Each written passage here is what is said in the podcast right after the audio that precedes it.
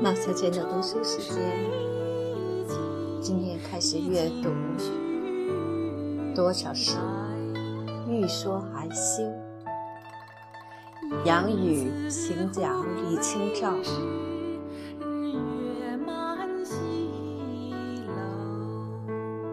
再版自序。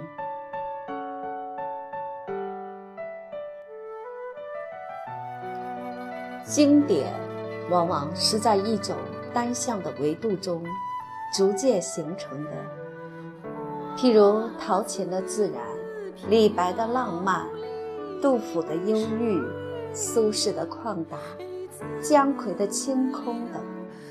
这种维度一旦定型，就会成为接受史的基本范式，很难再有大的改变。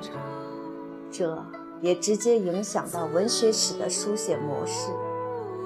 即便是主张知人论事，也会在这一相对固定的维度中来进行考量。既往经典的形成虽各有路数，但大善如此。所以，经典确立之后，便主要以某一维度的伟岸和光彩来供人仰慕与怀想。我无意来否定这一经典内涵的合理性。事实上，经典形成的单向维度，也确实是在漫长的历史认知中慢慢沉淀而成。其合理性毋庸置疑，但被抽象出来的经典，因为强化了某一维度，很自然会压制或弱化了其他维度。这使得经典内涵原有的丰富意义必然被部分遮蔽，虽有单一的明亮，却因为限制了联想的空间而失去了丰富的韵味。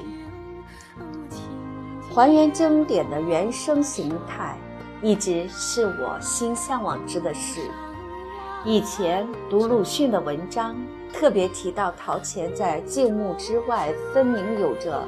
金刚怒目的一面，这给我很大的震撼。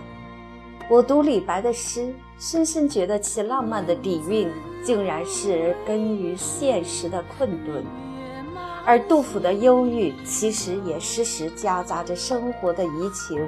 苏轼的旷达是绝对的主流，但读他初到黄州时给友人的书信，其惊恐不安的心情流露无遗。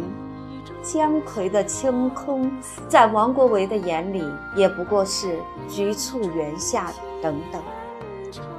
人性的复杂所带来的文风变化，真是在在可感。我这才知道，经典不能只用来仰望，而应该被感知。走进经典的原生形态，才能领略更为生动的经典神韵。带着这样的思考，我走向李清照。作为婉约之宗的李清照，其人其词已经被高度定型。但老实说，我读文学史中的相关章节或有关专论，常常有不满足的感觉。于是，我决定暂时搁置文学史，也搁置一切与李清照相关的论著。以原生态的我去感受原生态的李清照，我细细地咀嚼品味他的诗词文章，追踪他的情绪变化，聆听他的婉转心曲，体验他的喜怒哀乐。我仿佛行走在两宋之间熙熙攘攘的街道上，与他不期而遇。我甚至想象着自己走进他的归来堂，与他对坐烹茶，聊说家常，感受他睥睨词坛的锐气与豪气；或者在台州、金华等偏远之地，邂逅项帘底下听人笑语，风怀双鬓，心力交瘁的他。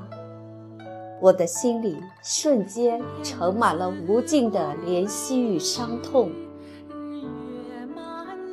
在这样的情境中，李清照也分明向我走来。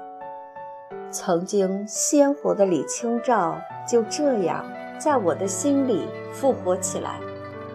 我试着描摹在走向经典之前的李清照的样子，她真实而自然，自信而清高，她才华出众，有胆有识，魄力过人。她可以豪爽的像个男子汉，也可以柔媚的像个小女人。可以快乐的像只自由飞翔的鸟儿，也可以忧郁的像一弯不圆满的月。他既叛逆而坚强，又实显柔弱与无助。他的婚姻，他所生活的时代，给了他比一般女性更多的自由，又因为这种自由而铸就了李清照迥异于一般闺阁女人的心性。这哪里是“婉约”两个字能够说尽的？李清照用她的清高孤傲、智慧血性，在如铜墙铁壁般束缚着女性的男权社会中，在男人书写的历史上，发出了女人自己的最强音。曾有读者问我，如果可以穿越，我最愿意穿越到哪个时代？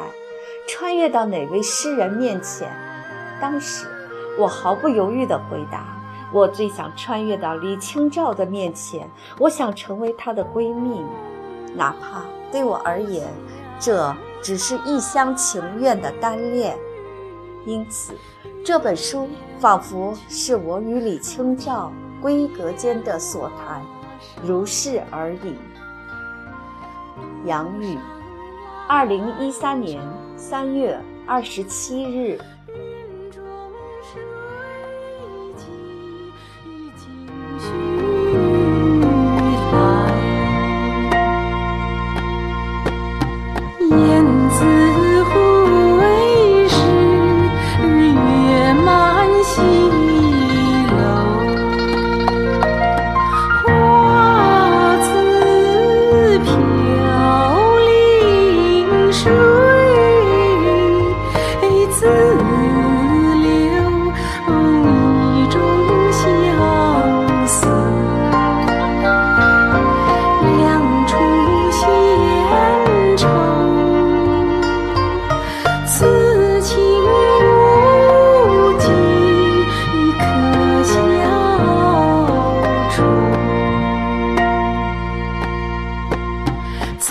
你爱。